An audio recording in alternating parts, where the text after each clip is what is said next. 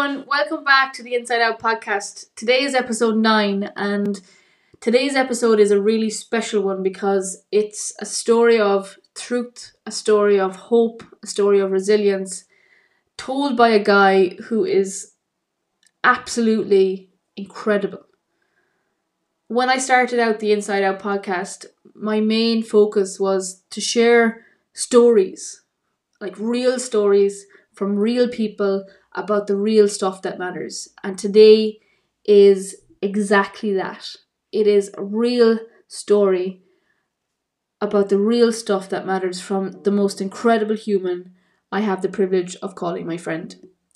Gary is a friend. Gary Cunningham is a friend. He is an author, a musician, one incredible motivational speaker, and Gary is also an ex convict.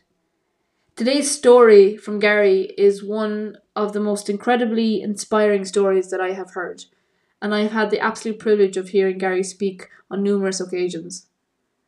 I'm immensely proud of this guy because his story is a story of, in his own words, owning your own shit, being responsible for yourself and your actions. And his story is one that reminds us that no matter what, no matter what happens in life, no matter you know, how we feel, we have the power within ourselves to turn our lives around. And I cannot wait for you to hear this. I just want to thank Gary personally for for being on this podcast, for sharing his story, for being so honest, so vulnerable, and so open. And I have firsthand seen Gary and seen the work and the impact that he does, not only on everybody who listens, but in particular on students.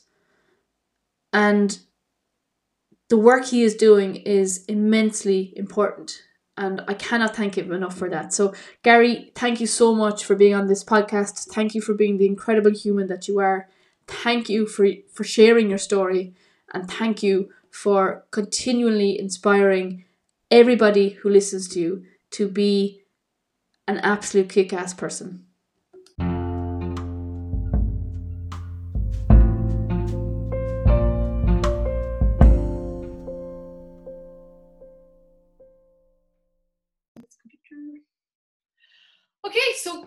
Thank you so so much for coming on the Inside Out podcast. Um, as always, this podcast is very much centered about real stories from real people about the real shit that matters. And I say real shit today because we're going to get down and dirty into your lovely story, your amazing story, and. Yeah.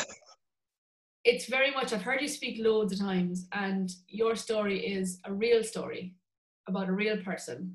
And the way you tell it it just it captivates everybody. I've I've had the privilege to hear you speak so many times. So for me to have you on this podcast to tell your story, to tell your truth, and to inspire loads of people is a very humbling honor for me. So thank you. You needn't start making me cry this fucking early in the, in the, in the thing. I've literally just put on some guy liner, so if it starts running, I won't be too happy. Um, um, thank you so much.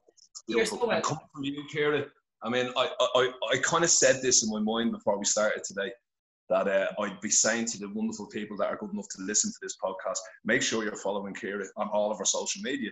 And then I thought to myself, if you listen to this podcast, you're probably fucking following her anyway. So I digress. But uh, you, you, you truly, truly, you truly inspire me. And I'm not going to go into it today, but we both know the last time we met, um, what happened, and it was a wonderful day that was marred by something that you showed so much character and strength and you taught me a lot that day when i was on a bit of a rampage wanting to wanting blood for something that happened to you you yeah. taught me how to be calm and how to um, approach things in a different manner so you're telling me that it's an honor to have me on fuck that it's an honor for me to be sitting here speaking on your podcast so thank you very much i'm very humbled um, and thanks for that day because yeah it was a bit of a I'm going to say a head fuck. It was mad. Um, it was disgusting. So, yeah. Was disgusting. um, Absolutely. So look, we, we won't get into it. We'll um, we'll talk about you today because it's about you. Um, okay then. Okay. I have the privilege of seeing you right now as we record this. So, um, so here, um, for people who don't know Gary, tell us about you. Tell us about your story. Okay. Um, well, my name is Gary Cunningham. I'm originally from Finglas, Dublin. Um, and I suppose, look, I've got a story. I've got a, I've, I've, I've got a story, but I've a different way of approaching it. So, look, I I went through life um, quite lucky. I had a, a very hard working father who had his own company, and I was the youngest, so I was spoiled rotten. Um, but I was spoiled with materialistic things. Um, I, am very lucky that my, my best friend in the world today is my mum. And any goodness that's in me today, she instilled in me. Um, I didn't have the greatest relationships with my dad, but I need to take my responsibility for that as well. Um, but I kind of, I, I kind of just, as I got into my teens and as I got, um, as I kind of started to stand on my own two feet, I was a gobshite, and I have to admit that um, something that I, I, I do a lot of skill talks. I only do skill talks; it's my life today. But I tr- it's based around three things, and that's self love, self care, and personal responsibility. And personal responsibility is a big one for me. If you can't own your shit, uh, I won't be too happy with you. So, um, when I was 16 years of age, I, uh, by the way, just to kind of say for anyone that's listening, uh, I hope it doesn't make people feel uncomfortable. I cry all the time. Uh, I actually cried this morning, listen, reading some of the comments from a Facebook post I did, and I encourage you. I have a saying where I say, "Never fear a tear." Um, so if I cry and, and, you're listening to this, don't, don't feel uncomfortable. Don't feel sorry for me. It's, I, I've no fucking problem with it, so don't worry about it. Uh, at 16, I met a, a wonderful girl. Um, we fell in love, or puppy love, or young love, or whatever it was. But we were foolish, and, and uh, next thing we knew, this beautiful lady was pregnant. And after nine months into the world came the most perfect, most most beautiful child I've ever seen. And of course, I'd say that she was my daughter, but um, sadly, she didn't. She didn't stay with us for too long. Um, she passed away. And uh, sorry, I'm not sorry actually. Um, I was already a dickhead before she passed away, but when she died, I became a fucking nightmare. Um, I never asked for help, not once. I have really strong brothers in my life. They're incredible men, and they would have done anything for me. And no, of course, I, I knew everything. The whole world owed me something. You know, I had the biggest chip on my shoulder. Uh, I also, as I, I, don't really want to get into this, didn't have an, an, amazing relationship with somebody else in my life, and unfortunately, this person would would put me down a lot. And I'm trying to encourage in people today the biggest flaw and the biggest mistake I made back then was I actually fucking believed this person. I believed when they told me I was useless and stupid and thick and all these kind of things. And that's just somebody's opinion of me. I shouldn't have listened to that. I should have listened to me, but I didn't. And instead of asking for help and instead of standing up for myself, maybe, I just turned to drink very quickly and very quickly became a raging alcoholic. Uh, I was the master of hiding it um, I would lie and tell the most disgusting lies you've ever heard. I've lied about things that I can never hold my head up high for again because as an alcoholic, you don't you don't admit what's fucking wrong with you. Um, I've lost people from my life that today I'm talking about the closest family members you can possibly imagine who can't stand the ground I walk on because they can't forget the old Gary. And that old Gary was a really, really nasty person. So to kind of culminate that into something that kind of is is is, is maybe to bring it to a, like a crescendo, if you like. Um, at the age of 33, so I'm, my daughter dies at 17. And at the age of 33, now listen to that number, folks. Not not like two years later, mm. fucking years later. And I'm standing in the criminal courts of justice, in court number five in front of Judge Nolan and I've just been caught with over 70,000 worth of cannabis. And I got sentenced to three and a half years in prison. Um, to kind of give you an idea of what happened at that stage, I my dad had passed away. Uh, he passed away very suddenly. Uh, he was he was the, our boss. He was our, our he was the, he owned his own company, and me and my brothers worked for him. So the company folded. We were in debt. The recession had just hit. And this all sounds like excuses, by the way. And at the fucking time, it was Kira. That's my problem, you see. That's why I tell this story in a very different way. And I don't need people to tell me to stop being hard on myself. I'm not hard on myself. I adore the ground I walk on today. I'm very proud of me today. But in order for me to tell you the story, you've got to hear the truth. And you're not going to hear the violin version because that's not fucking needed. Nobody caused what happened to me. I did. Me. And it's my fault. So when I stood, I, I, I, my dad had passed away. I was a raging alcoholic. full of anger, full of hatred, treating people like absolute dirt. Uh, and I went to a pub one day. I sat there, and a guy approached me, and he said, uh, "Can I buy you a drink?" Fucking right, you can. And I, I, I'd no money. I, I'd fuck all money. Um, and I kind of knew what this guy was up to. He's a nice guy. His own business is his own business. But of course, when he said to me, "Do you want to, do you want to earn a few quid?" You know, I, I say this in skills all the time. I didn't even think. I didn't even stop and think about. I was blessed to have the opportunity to be a father again, and I fucked it up completely, completely. I absolutely messed it up, and it's still messed to this day. So when I'm sat there, I'm not thinking of him. I'm not thinking of my mum. I'm thinking of the selfish bastard that I am. Going, yeah, I'll get loads of Guinness out of that money. Great. Luckily, I wasn't a drug addict. I was an alcoholic. Um, so I toddled off, went to the forecourt of a Topaz garage at half seven one Friday morning, collected over 70,000 worth of cannabis in a Louis Vuitton bag, very upmarket, and uh, walked about 100 yards and then felt the barrel of a gun at the side of my head. Um, which I can tell you, I, I urinated myself immediately because I challenge anyone to have a gun put at a fucking head and keep their calm. I didn't hear, which which was called out. I've no I've no problem with the guards in this country. In fact, a, a, guard had just lost his life in the line of duty yesterday or the day before, which is so tragic and sad. It's unbelievable. Um, they did shout armed guard. They have to. They have to be forceful because they have no idea if I have a gun, if anyone else has a gun. They didn't rough me up. They weren't anything like that. They just got me onto the ground. And to be quite honest with you, when I realised it was the police, I was fucking delighted because I thought, like literally, I've heard all this. Your life flashes before your eyes. It did. I thought I was getting whacked, as they say. I thought I was becoming another statistic in in, in, a, in a drug culture that has ripped apart so many families and so many lives in this in this country, and, and especially where I'm from in Dublin. Yeah. So you spend about a year before you get sentenced to prison, and in that year, I I had to go to my ex partner and tell her I was going to prison, so I lost my son. Uh, I lost all respect for my family, um, who were supportive. The one I couldn't tell was my mum. I just couldn't tell her. I told her about two weeks before. I kept it quiet for about a year, and then I told her two weeks before, and it absolutely destroyed her. It just destroyed her, and it made me realise how much she actually did care about me when I was walking around thinking nobody fucking gave a shit about me. Uh, I stood in the criminal court of justice in front of Judge Nolan.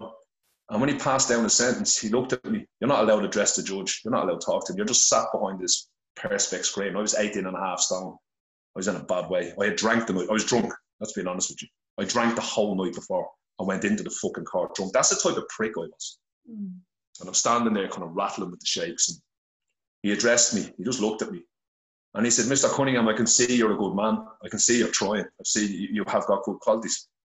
And he dangled a couple of letters in front of him. One was a, I got, I, I had gone back to school at uh, college as a mature student and I was doing a Bachelor of Arts in Creative Digital Media.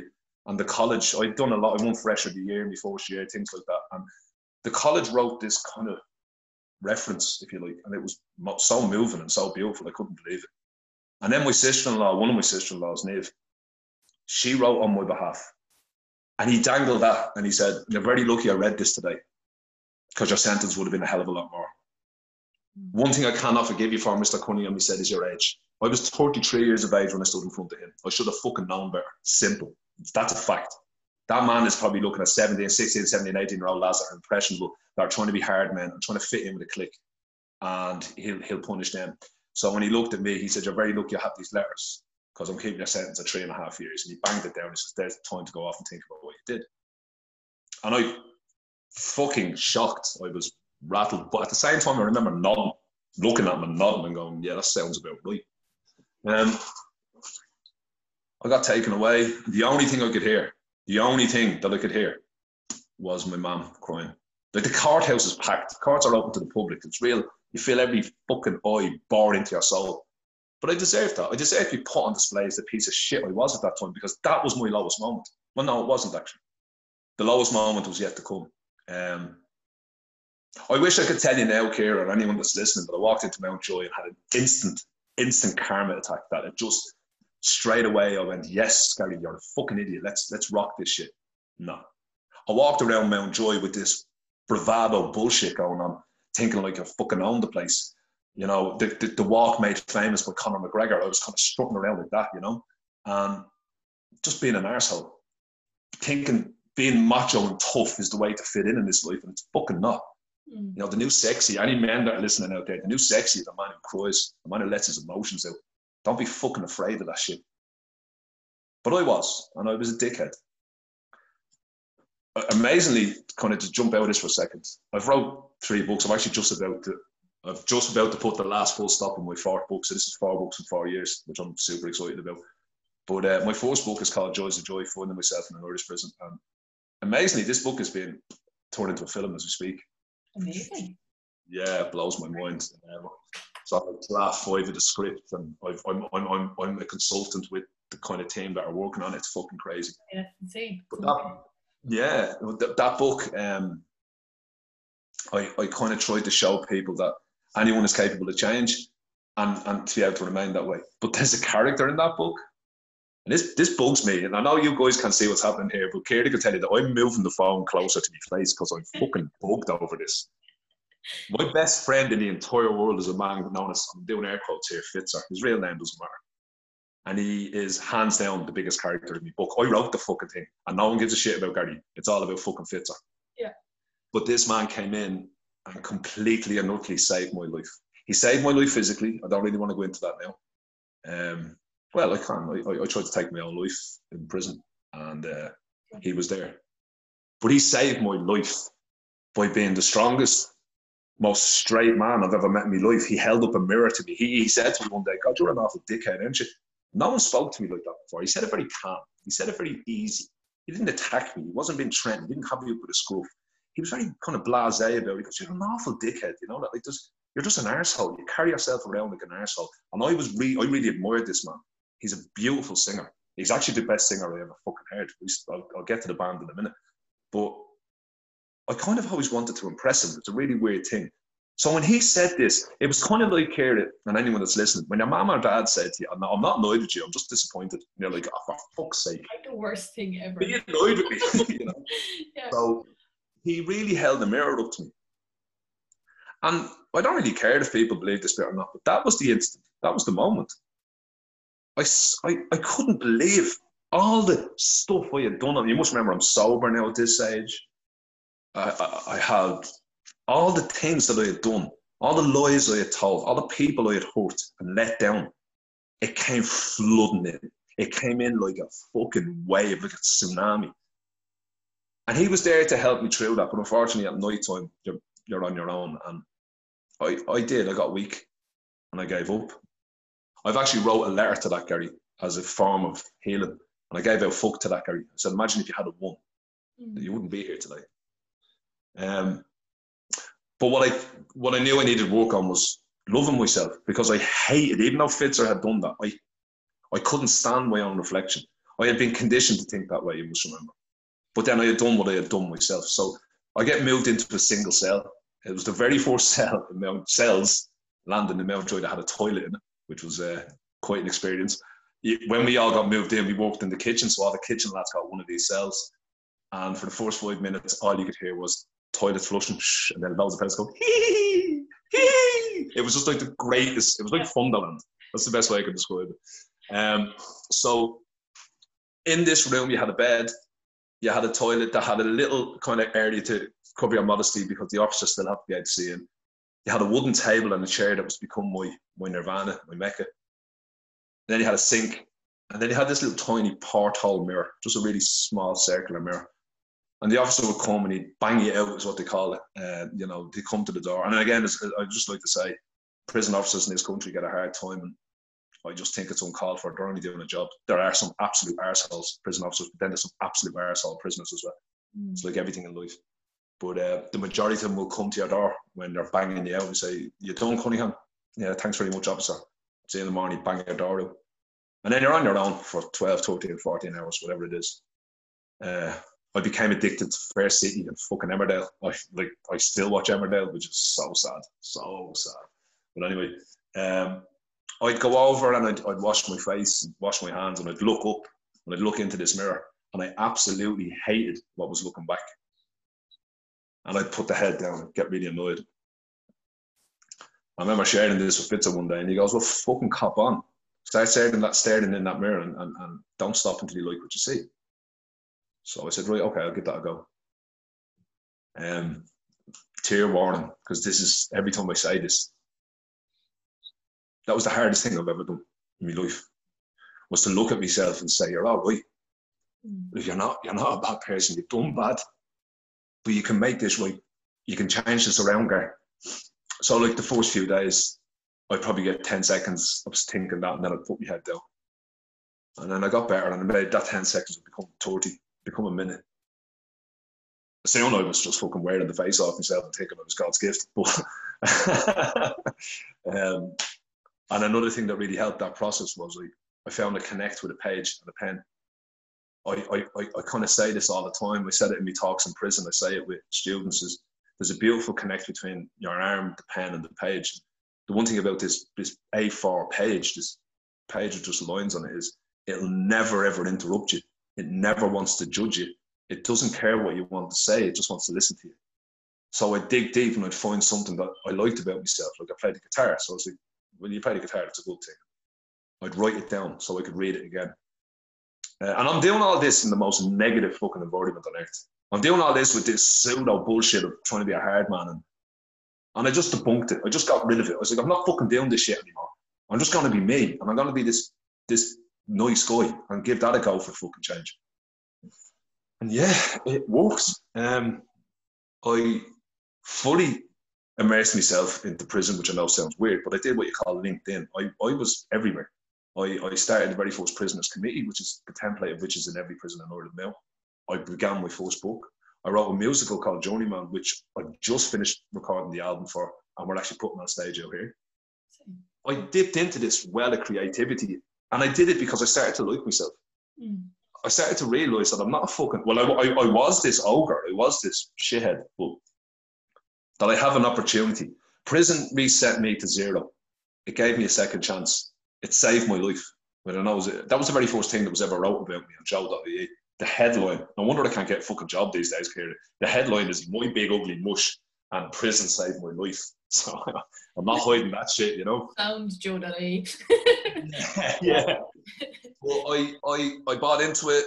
I got through prison. I had Fitzer with me the whole time. We started a band called The Offenders, which I know is the fucking worst name you've ever heard for a prison band. But I tell you what, uh, only the name is what's a joke about it we wrote ourselves into the history books of the Irish Prison Service as being the first band to ever be uh, created in one prison and then be shifted into other prisons to play gigs. Wow. We literally did tours like it was it was incredible.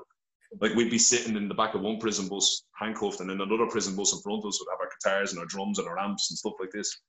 We wrote our own songs. And I, I don't give a shit. I, I don't. I'm not good at selling myself. But if you're ever on YouTube, you type in Gary Cunningham, Gary Cunningham, the offenders. It's my YouTube page have a look at Orange Sky, the Paolo Nutini song. We recorded it in prison, but that's Fitzer singing, and his voice is phenomenal.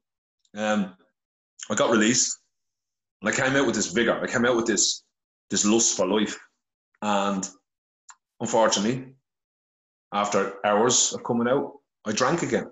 Couldn't believe it. And for the first maybe month or two months of my release, I was very quickly going back to the fucking arsehole I was before I walked in there. But this time I had a different set of skills. This time I wasn't afraid to ask for help.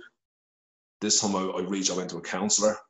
I got stuff off my chest and I began to grow again. Uh, I knuckled down and I, I ploughed through that first book. And what happened next, Kira, is I still, I'm on a podcast with you for fuck's sake. I mean, I'm still pinching myself over this stuff. I finished it. I started putting it out to uh, publishers. And what's incredible about it is uh, I got a reply from every publisher that I sent the book to, which was amazing. But the amount, I talk about this in the second book, the amount of people that are publishing houses that told me that my book was too positive really fucked me off because I was like, how can anything be too positive? Except for the, except for this honest, I'm so positive all the time, I'm so positive all the time. You know, shit, you know, but how can anything be too positive? I kept at it, I kept at it, and then a beautiful, beautiful, beautiful man by the name of David Givens, a big, big, beautiful Californian man, uh, and the Liffey Press took a chance on me. And I signed the contract and we brought out Joys of Joy. Joys of Joy was released on a Thursday. I'll never forget this. And uh, it was a beautiful moment. And in that, on that day, at the time, the head of the prison, Irish Prison Service, Michael Donnellan, he was there. The, gov- the, the governor at the time of Mountjoy, not when I was there, but at the time of the launch, I, met, I knew him on a personal level in the prison before he became the governor.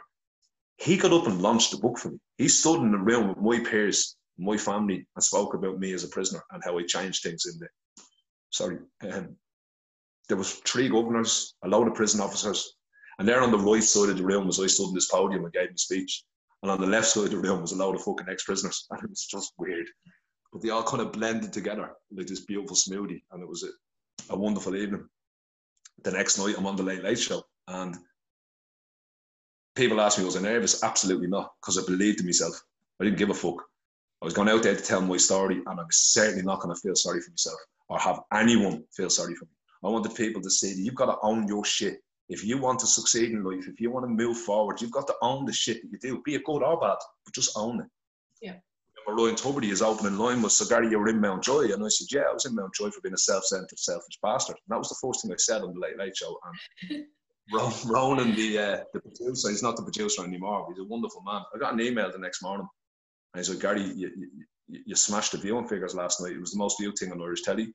Was 550,000 people watching your story." He said, "But when you started, it was probably fucking 10 people watching it until you came out with that line." and he said it just sort of went up and up and up after that. oh yeah, I got immediately approached by the Irish Prison Service. They asked me would I go back into a prison and give a talk. I'd have psychologists from prisons ringing me up and saying, "Can you come in and do a talk?" And I was like, "I've never done this shit before here." So I was like, "Yeah, I'll go in and talk." Fuck it. I just had a different way of kind of looking at, at prison life. So I'd go in and I'd say to the lad, and I'd get the piss taken out of me when I'd walk in. But I was well able for that because I, I, I understood. Like when I wrote my first book, my first wish, I wanted to show people anyone can change. But my real wish was to kind of to maybe change one person's perspective on an Irish prisoner. Mm. Not every single man and woman that's locked up in this country should be deemed an out and out scumbag. And I had to learn that the hard way because I remember going into the prison, sitting in the in, in, in the prison bus, heading from the criminal courts of justice to Mountjoy, and the audacity in me to say what I'm about to say, but this is the truth. I remember thinking to myself, I can't believe I'm going in there to all them scumbags.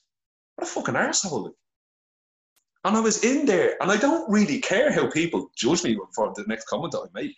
I made this comment on the Late Late Show. I met the most beautiful men I've ever met in my life. Do you know there's nobody in my life today that was in my life before prison? They're all gone, every one of them. The only people in my life now today are fucking ex-prisoners. it's mad.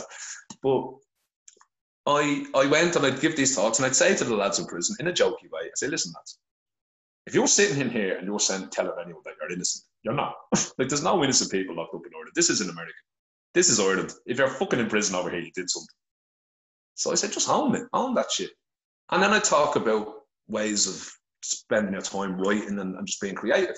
And they were pretty successful. They were all of a sudden I spoke in every jail except Cork. Um, probably because I'm a dope, they don't want me down there. I, I, spoke in the jazz and it was great. But then what happened was I was in Portlaoise giving a talk, and actually the guy who's writing the script for the film, he was there. He was at the back of the room, and I gave the talk, and the governor, she's a beautiful, beautiful human being. Her name is uh, Governor Gavin. She approached me at the end, and she was crying, and she said, "That like that was powerful." Mm. And I remember saying to her, "Yeah, well, I, I, am too late, miss. Too late." she said, "What do you mean?" I said, "They're already in fucking prison. I'd love to go into a school." I said, "I'd love to go into a school and lie, like tell a load of white lies, and just really make out how bad prison is, and talk about the effects of drugs, and hopefully." To make myself feel better, I'm not ashamed to admit that do a bit of good in the world. Yeah. I fully believe in the universe. I fully believe in the law of attraction. So I started putting it out there. And within a couple of weeks, I my very first talk in front of the students was in front of 900 students in Listowel. And when I spoke at the Young Adult Book Fest that's run by Writers Week. And like I'm there, I'm a massive GAA fan. Like Kieran Donaghy is one of the speakers here today on this day. Uh, we had some banter actually. but there's these absolute ninjas, these people of your caliber, Kira, that are going up and giving these talks. And then there's this fucking agent went to prison. They put me on first. So yeah, get him out of the way. And I blew them away. Mm. I cried in front of 900 students. I told them the truth. I use bad language. I use bad language all the time. If people have a problem with the language I use, I don't fucking care. Because if your only issue with me is that I say the word fuck, go ask the students who I've helped. Go ask the students who I've talked down from suicide. Do they give a fuck when I say the word fuck? Because they don't. I think you're dead right because I know where I've seen you speak and I've seen the, the the passion you have when you speak. I've seen I've watched the crowd's reaction and when we've kind of spoken on the same stage together, like at different events, it's been to kids, it's been to kids in school, and I can see their reaction. And, you know, they don't give a fuck. No. And it's the connection. What what what they're taking from you is that story. And like if they go home and go, you know, this guy Gary was on stage and like he was the only person to say fuck, but I'm like like I'm amazed by his story. I mean, like that's it and I've seen that happen. I've seen students just go, "Oh man, this guy is like, yeah, I can totally relate to him because he's real." And like that's why you're on this podcast because it's a real story. It's real people, and it's people who will be themselves. So if you tell your story with the odd fuck and the odd shit and the odd whatever, then so fucking be it. Like I don't like. I just it's so. You true. guys are listening to this podcast, right? I know you follow Kira. She's gorgeous. This woman, like she's stunning. I mean, when I heard she was married, there was more between the two. but um, she's very animated as well. And I've just literally inhaled her words while watching her move and drink her water at the same time. I of just say, her mates cut her hair, and if her mates are listening, you did a banging job, man. It's excellent. Thanks, Ben. um, but yeah, I, I, I, I, I gave this talk that day, Kira, and I, I did what I did. And my mom was there. My mom is my best friend. I, I worship the ground she walks on. And I got a second chance with her as well, and I'm taking that by the scruff at the moment. Um, but she was sat in the front row, and I come off the stage, and I was fucking shaking, man. And the, the kids are on their feet, everyone's on their feet. And of course, I started crying. So I looked at my mask, I looked go to fucking smoke. So I ran outside. And I'm kind of just catching my thoughts and my breath, and I turned around, and there was a queue. Um, oh, this really upsets me. Um, there was a queue of students who I don't know. I've never talked to that many people in one time in my life, and I just looked at this little, I shouldn't say little girl, this young young girl. She looks really nervous, and I said, "Are you okay?" And she said, "Can I talk to you?" I said, "Of course you can fucking talk to me." She walked up, and I'm not going to say what she said, but when I say it was, if you can think one of the most disgusting things that can happen to a young person, it happened to this girl. And I remember I threw my hands up in the air and I said, I'm, I'm, I'm, I'm not trying, I, I don't know what to say. Said, no, no, no, no, no, no. It's all dealt with. Mm. I just really felt like I could tell you. And I was like, okay. And she goes, you get us. You get it.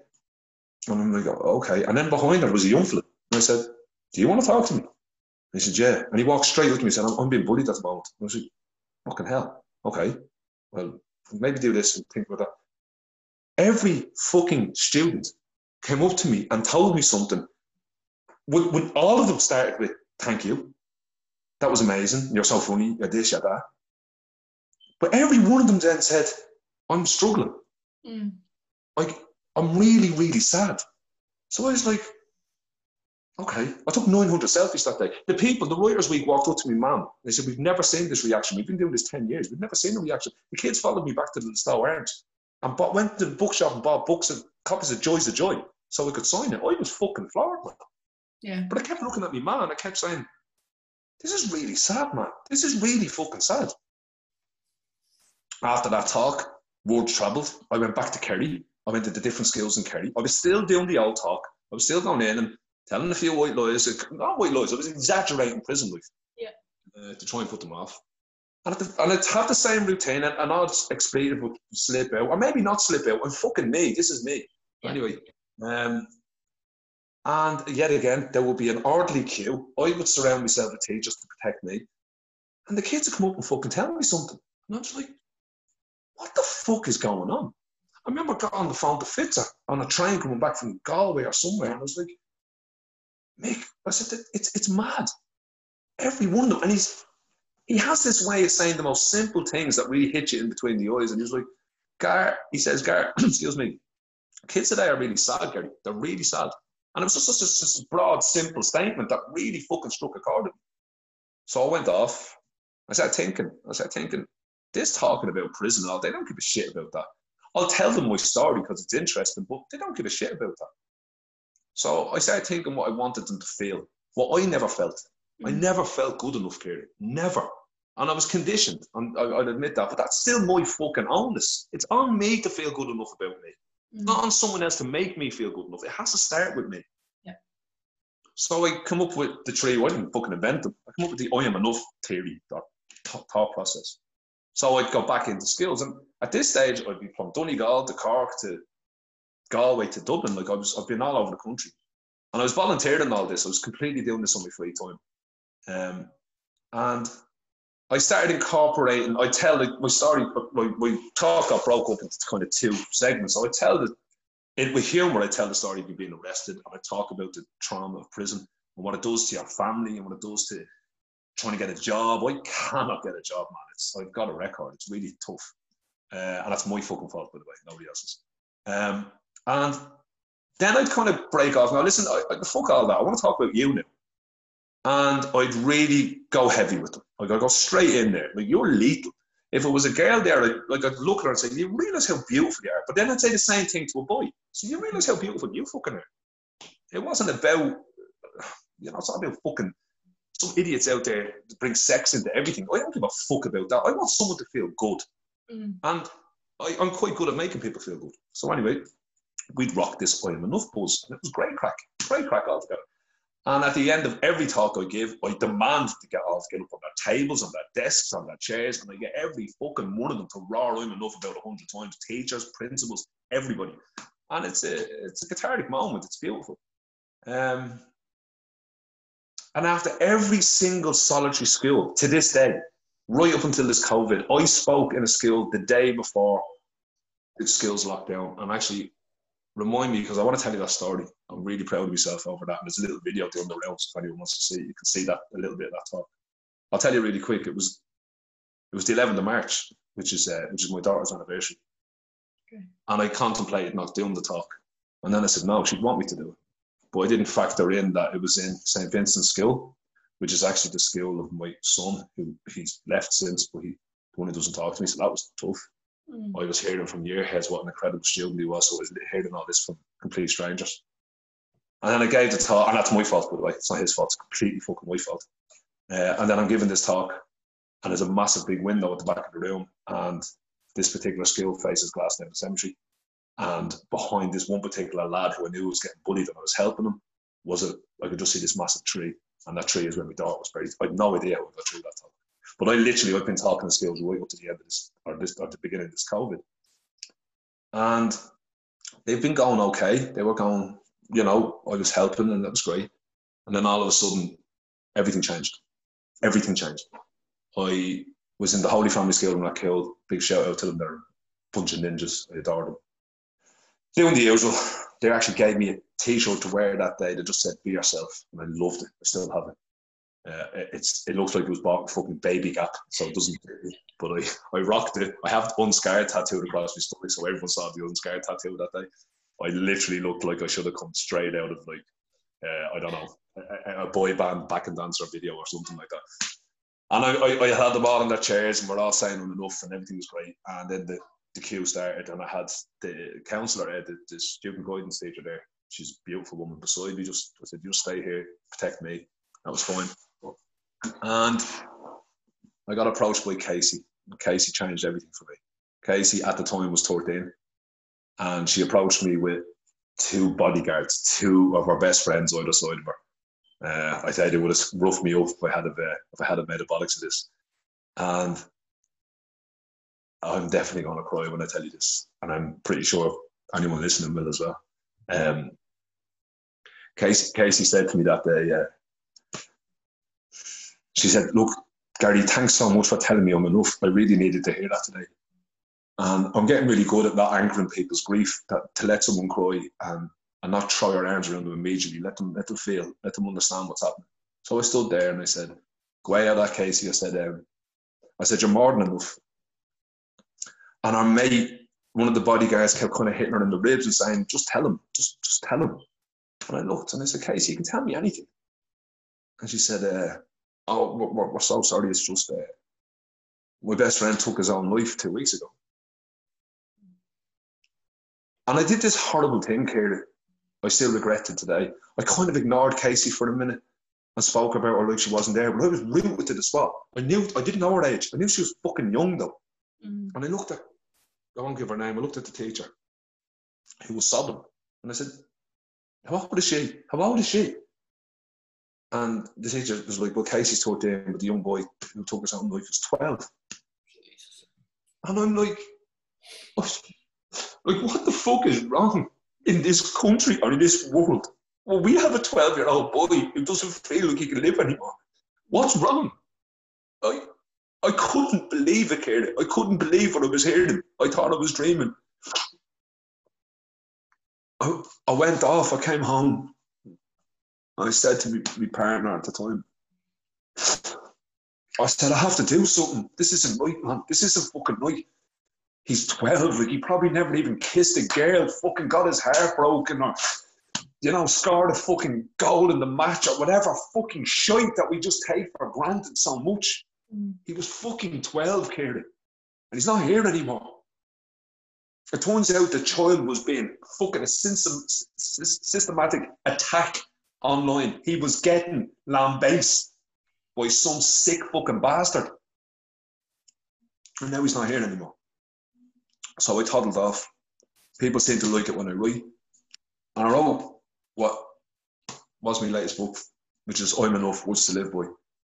And it's just 10 short stories that are sadly all based on actual conversations I had with students. They deal with consent, drugs, drinking, fitting in, not feeling good enough, family, the importance of talk. I have a chapter in there called Unsocial Media. And then there's chapter nine, which is called No One Cares. And it's the hardest thing I've ever done in my life. Because uh, I had to make this story up, obviously, and I'm about to write a little short story on suicide, and I didn't know what to do. I was so scared.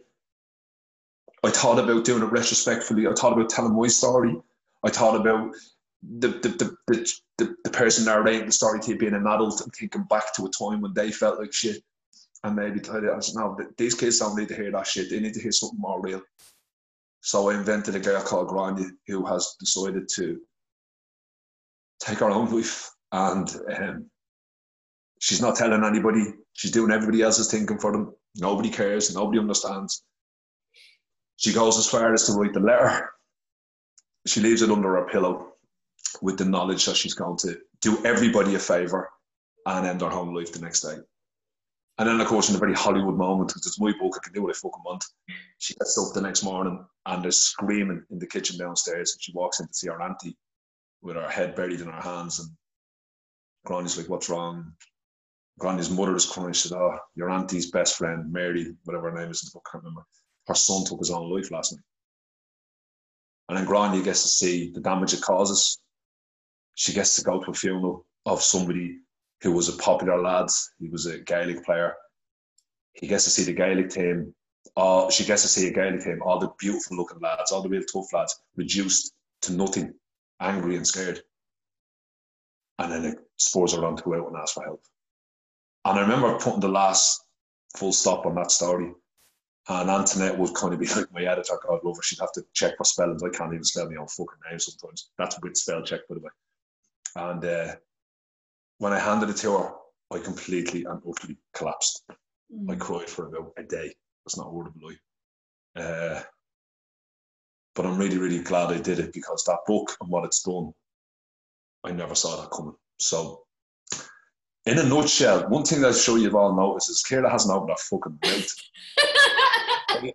somebody said to me, an absolute legend, this, this was for you, Jenny Jen Jens. She said to me this morning, I hope Kira gets a word in. And I laughed and I said, Oh, she fucking won't. Are you joking? What I was getting myself in for, it's fine. um, so I want to touch on, on what you said kind of at the start, because I have been listening. I might not have been talking, but I have been listening. Um, when you started writing in prison, you you mentioned when you when you were talking about that that you know you were feeling your feelings and you were putting pen to paper. And one thing about putting pen to paper is it doesn't judge you mm. it listens wholeheartedly you can literally pour out your feelings and i think i suppose i actually wrote that down because i think as humans as people, we need to start doing the exact same thing for other people. So, like, we need to start listening more. We need to start, I suppose, allowing people to feel their feelings and being there for them when they do. And, and showing them it's okay. Yeah, exactly. And I think, you know, if we can be the paper and the pen to people when, you know, they're wow. like, it's just, I, and I think, so I don't have to talk a lot. I'm have to speak about half an hour. You have to come out with one statement and you've blown me out of fucking water. Jesus, that's amazing. No, that's I'm just amazing. taking your words, but like I think as people and as a human race and as people who like we need to be there for people more. And I think 100%. what's going on and like you know they, these are real stories that I want to put up and it's reality and we're we're in the middle of a pandemic that's called the coronavirus, but we're also facing another pandemic and have been for years, and that's mental illness, mental health. So in order to start making a change, we need to start being that change and we need to kind of start I suppose, listening more and being there. I would literally, I'll do it, fuck it. You just can't say this at home. I'm on my knees at the moment. Praise it, praise it, Kira. Because I tell you what, Kira, I go into these skills and I say, look, guys, I, I'm not popular for saying this, but again, I couldn't give a fuck. I'm on the radio saying this all the time. I'm sorry for any politician that might be listening, but the mental health care system in this country is fucking useless. Mm. And it's not useless. Sorry, when when you can when you can avail of it, it's amazing. But availing of it is quite a fucking difficult task. And I do say to these kids, I know you're reaching out, and God love Pieta House and all these amazing organisations. They're so inundated that they're like they're given. Well, I'll be with you in six months. Six fucking months. Fucking kid wants to die now.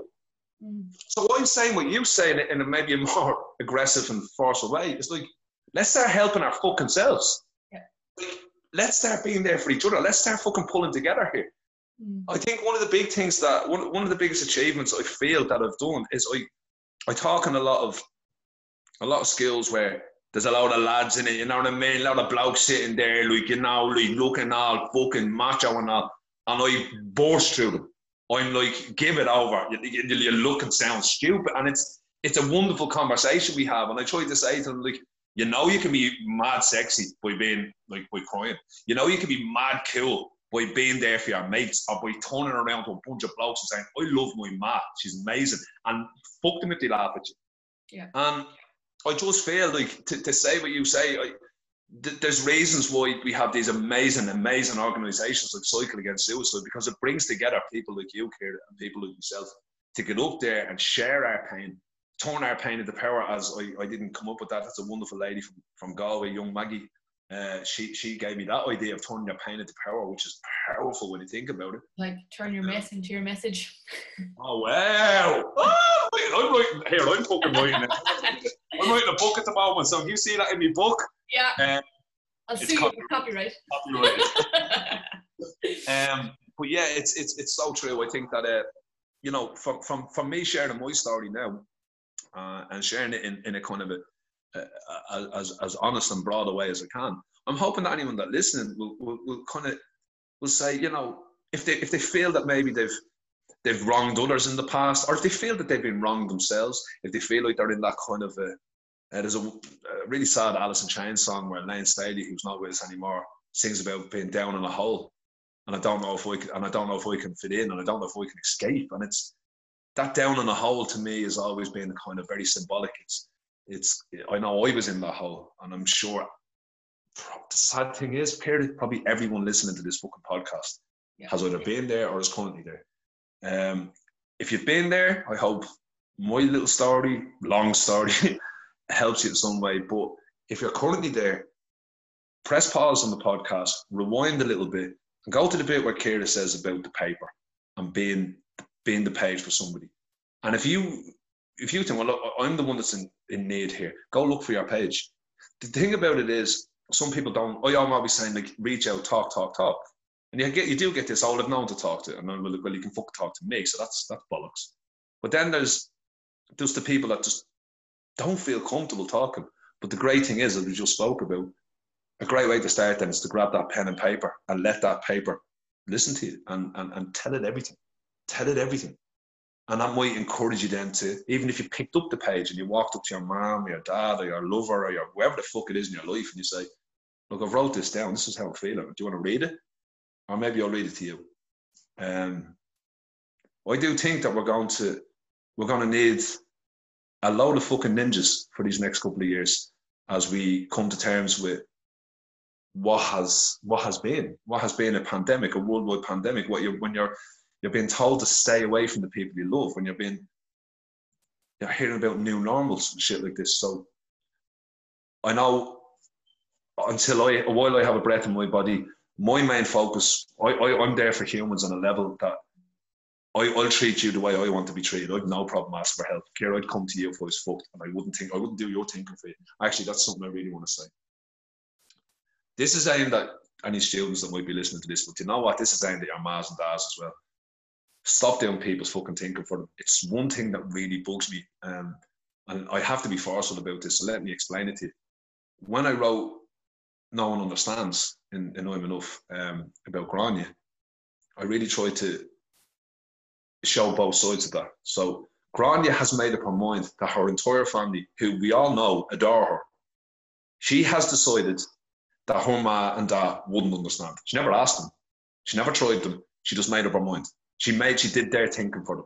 Yeah. And as a result, she became, she came so close to ending her life because she told herself without asking that her mom, her dad, her brothers, her sisters or whoever's in our life. It doesn't have to be your mom and dad sometimes, the adult in your life, just an adult in our life.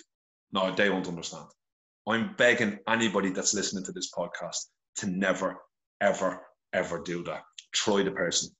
If they don't understand that, you tell them, fuck them, but try them. Don't do people's thinking for them, especially when you're sad and lonely. Uh, I know it's difficult. I'm, I'm actually on this podcast now saying you can find me on any social media. I'm, I'm only on Facebook and Instagram and I'll always listen to you. If you need someone to talk to, I'm not a fucking train. Anything. I just have a big old set of ears on me. But I, I think I think that could be the worry too. Like that some people um to be the listener, to be the paper, to be the page. Yeah. We feel like we have to have all the answers, and we feel like we need to know exactly, exactly how to help, and that actually might put us off from helping. But yeah. in reality, all we have to fucking do is listen and be that. Is be the paper, is be the page, and it's incredible. Like even now, this morning, with your beautiful self and me talking through this, I had a bit of a shit day yesterday. I had a great day yesterday. I got to spend the day with my mum. It brought up a lot of feelings in me. Then I was trying to help another ninja who is very hard on herself. Mm. And I kind of got very emotional. I ended up having a bit of a shitty time. Uh, but I had this to look forward to this morning. By the way, right, um, I was kind of wondering whether or not uh, this is going to be like a Zoom, a video. Thing. So I'm currently wearing even. I'm even. I even splashed myself a fucking aftershave. I can smell you all the way in Clue.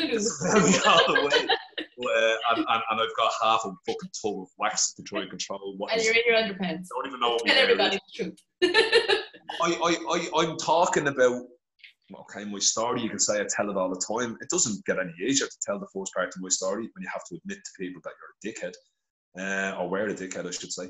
Um, but even just now, and I'm not just saying this to fit into the fucking kind of context of what we're saying, this has really helped me this morning mm. because I've got someone listening to me. I have a page in front of me. The page is Kira, and and you guys that are listening, and I'm opening up my heart. It's vulnerable. I feel I you can't help but think, God, who's going to listen to this? Is there people who don't like me that are going to listen to this? I don't give a fuck. If you don't like me, you don't like me. That's that's that's okay.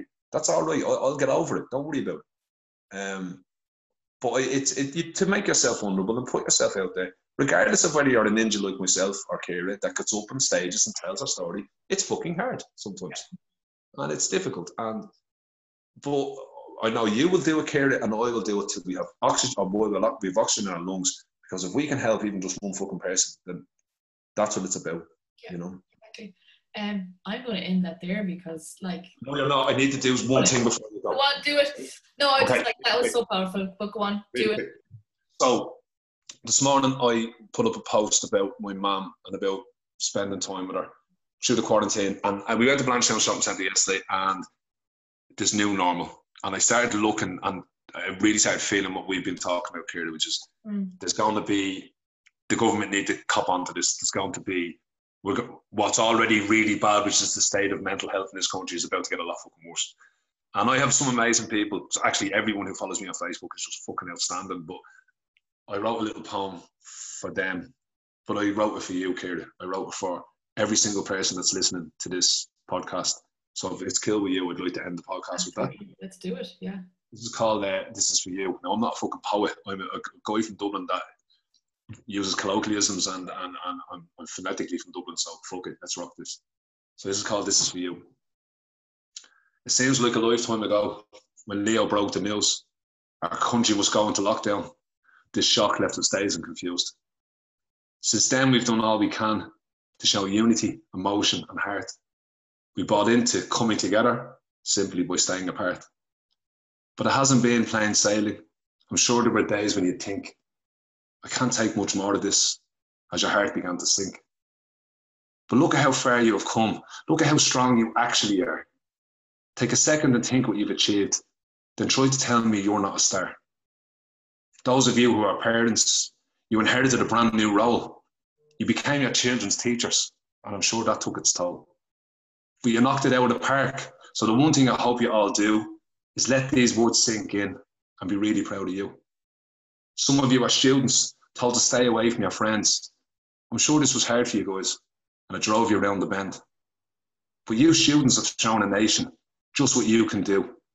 You've survived the worldwide, world, worldwide crisis, and I'm really proud of you. Some of you are heroes. You spent this pandemic on the front line. Your strength, courage, and character has quite simply blown my mind. Thank you. Amazing. Then there are those of us who simply get our arse out of bed every day. And this too makes you a hero in a very unique kind of way. Because being hard on ourselves is such an easy fucking thing to do. We put ourselves down and gives ourselves, give ourselves shit instead of saying, I'm proud of you. So maybe today take a second to admire how far you have come. You're surviving in a fucking pandemic. You are truly second to none. Sometimes the days will be shitty. The old kids might do your head in. Wanting to scream makes you human, and it's not a cardinal sin. Be proud of how far. Uh, be proud of what you've done so far. See how far you have come. You are the master of your universe. You're simply the best bar none. And one thing to never lose sight of, if you are feeling low, reach out for ask, reach out and ask for help. Don't let those feelings grow. I'll always be here to listen. I'll, I'll, I will always be here to listen if that's what you need. We can help each other to pause, reflect, and breathe. So today, I encourage you to feel proud of who you are. You are truly remarkable. You're a beautiful, shining star. There you go. Amazing. That's the, that's the poem for you. Thank you. Just for you. Fuck everyone else. Just for you here. Um, Gary, thank you so much for for that, um, and for being vulnerable and for being honest and for sharing your story and just inspiring as always. Thank you so much, Kira, for the opportunity. Um, sorry, couldn't talk there. Thank you so much for the opportunity to speak. Um, to be part of your podcast is absolutely amazing. And again, just to say what you do, Kira, yourself, even through your photography, through everything, it's so moving, it's so relevant. If you're not following this girl, get off your arse and follow her. Um, and just thank you for, for sharing this morning with me. You've really, really started my day off on a fucking high today. So thank you so much. Amazing. Thank you for your life. Thank you for you. And we'll, we'll see you soon. Take care, Kira. Bye-bye. Peace.